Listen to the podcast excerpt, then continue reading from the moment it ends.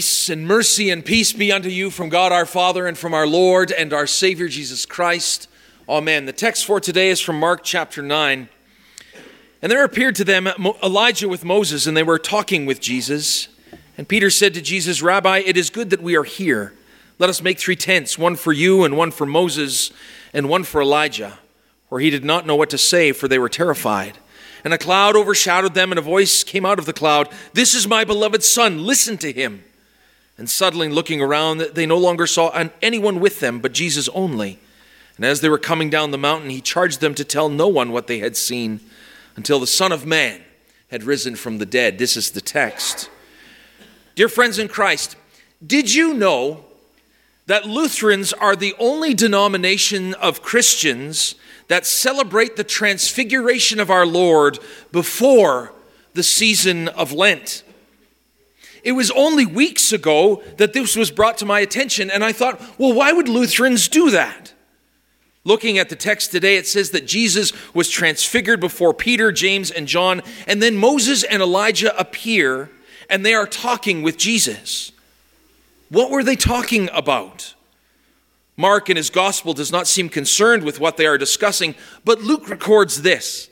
And behold, two men were talking with him, Moses and Elijah who appeared in glory and spoke of his departure, which he was about to accomplish in Jerusalem.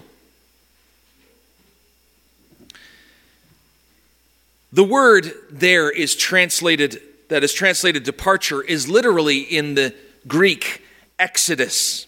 They are discussing Jesus' exodus or his final outcome. In the Old Testament, we have a whole book that describes an exodus that is, God's chosen people being freed from the hand of slavery of the Egyptians to their final outcome, the promised land in Canaan. In the exodus of God's chosen people, there's a whole lot of suffering that needs to happen before they ever get to the promised land. They wander the desert. They enter into combat with people that inhabit the promised land. They are tempted on every side. They are worship the gods of their neighbors. They are hard pressed by the Egyptians as they come across the Red Sea on dry ground. They hunger in the desert. They thirst in the desert. They are tested. And they fall and they fail time and again to prove themselves as God's people and that they should truly not be heirs of the promised land, the land that the God of their fathers had promised them.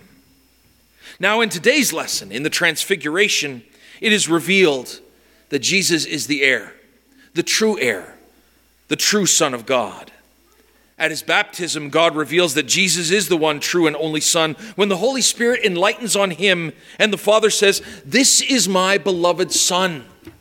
With him I am well pleased. Now, again on the mountain, God the Father says, This is my beloved Son. Listen to him. Sandwiched between Jesus' baptism and Jesus' resurrection, between both these statements by God the Father, this is my Son. Sandwiched between these is our Lord's temptation in the desert by the devil, being rejected and driven from his hometown. There is homelessness for the Messiah, rejection by the Pharisees, abandonment by most of his disciples, and then there is this glorious moment on the mountain as Jesus' true nature shines through his human nature. And then there is this odd conversation between Moses and Elijah and the Son of God. I have heard it preached, and I have preached, that this mountaintop experience, this transfiguration, was for the sake of the disciples to show these doubters who Jesus really is, the true Son of God. But as Scripture records, they are terrified and they truly don't understand the significance of what has happened. Even Jesus tells them not to mention it until the Son of Man is raised from the dead. I posit to you today that this transfiguration was for Jesus. Luke tells us that Jesus is praying, that he's talking to the Father, and as scripture records, he often did this. And then he's transfigured and talks with Moses and Elijah about his final outcome. Jesus here has to accomplish what the Jews could not do with their exodus. He has to be faithful. The chosen people of God did not keep God's commands. They did not worship God alone. They gave in to every temptation that was ever laid before them. But here is God's champion, his beloved, his true and only begotten Son, who takes up the cause of the people of Israel and ours as well, and sets forth to accomplish what they could not to be faithful. But Jesus' exodus is different, for he will be faithful unto death. Jesus' departure from the mountain into the valley of death, his keeping of the law, and re- rejection by his own people, his stripes and the crown of thorns, the spit and the jeers that he will endure, the walk on the road to Calvary, carrying his own cross, Jesus being nailed to a cross, all of this was our Lord's to bear, not just to be faithful to the Father, but to pay for the unfaithfulness of all mankind. Through his transfiguration on the mountain, the Father was reminding his Son, I am your Father, you are my Son, and I love you, and I am with you as you walk to death, bearing the sins of the world. Jesus and Moses and Elijah were not just talking about his death and resurrection, they were not just talking about his ascension but they were talking about God's whole plan, the final outcome, and how it hinged on Jesus. They were encouraging Jesus as he knew that now he was going to have to go down the mountain into the valley of death. Why do we as Lutherans celebrate Transfiguration before Lent? Because now we leave the season of Epiphany, seeing God with us in the flesh, to go into the valley of the shadow of death. Jesus has now ascended into heaven and we can't see him any longer. God has sandwiched our lives as his children between the waters of our baptism when he said to you, You are my child, for the sake of my son, with you I am well pleased, and our death when he will say, My child, welcome home. All the pain that this life has to give, all the brokenness, all the sickness, all the sadness, all the loneliness, all the helplessness, all of the pain that we are battered with comes between adoption into God's family and completes itself when our baptism is completed in our death. There are times that I think I won't make it. I will not make it to the promised land because I fail and I fall. I sin and I struggle it would be true. We would not make it if we had to do this by our own strength or power. But we do not. For we have a Savior who chose to leave the mountain of glory to walk the road of death in our place, to hang on the cross of punishment in our place, to rest in the tomb in our place, and to rise again from the dead to go and prepare a place for us in his promised land. Jesus was shown by his Father that suffering came before glory and that he would be with him as he walked this path of death. Now, I can't pretend to know the mind of Jesus as he set down the road of death, but he knew what was coming. In the Garden of Gethsemane, Jesus says, My Father, if it is possible, let this cup pass from me. Nevertheless, not as I will, but as you will. All the sin of every human on the planet was borne by our Savior.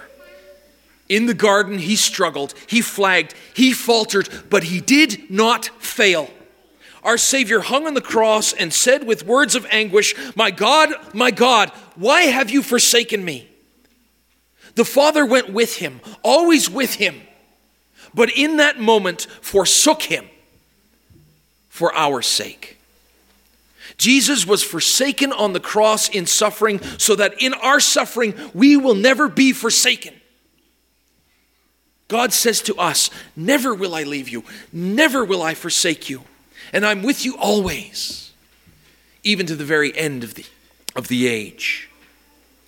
Jesus was transfigured before the disciples and it terrified them. So God has hidden himself for our sake in his holy word, in the simple water for our adoption, into his family, and in with and under the bread and wine he has hidden himself.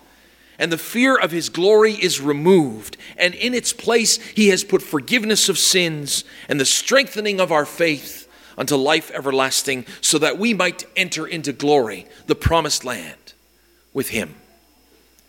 Dear friends, now we head into the season of Lent, into the valley of the shadow of death. But it is only a shadow. For Christ has gloriously defeated death by his death, and we await our glorious resurrection unto life everlasting. Thanks be to God. Amen. And now let us pray. The peace of God, which passes all understanding, will guard your hearts and minds in and through Christ Jesus unto life everlasting. Amen. Hi, Pastor Cy here. I hope this message was encouraging for you. At Riverbend Lutheran Church, our goal is to support Christians in their daily walk with God and in proclaiming the love of Christ to a lost and broken world. We're a small and inviting congregation welcoming any and all who are sinful, hurting, seeking, or simply broken. Whether you're already a Christian and are looking for a church home, or you're undecided about your faith and looking for answers, you are welcome here. We have a number of programs for all ages and walks of life. Sunday mornings we have worship followed by educational programs for all ages. Please join us. For more information, you can visit us online at www.riverbendlutheran.com, call us at 780-430-7382, or email me at pastor at riverbendlutheran.com. Better yet, stop in for a visit. Until then, may the Lord bless you and keep you. May the Lord make his face shine upon you and be gracious unto you. May the Lord look upon you with his favor and grant you his peace.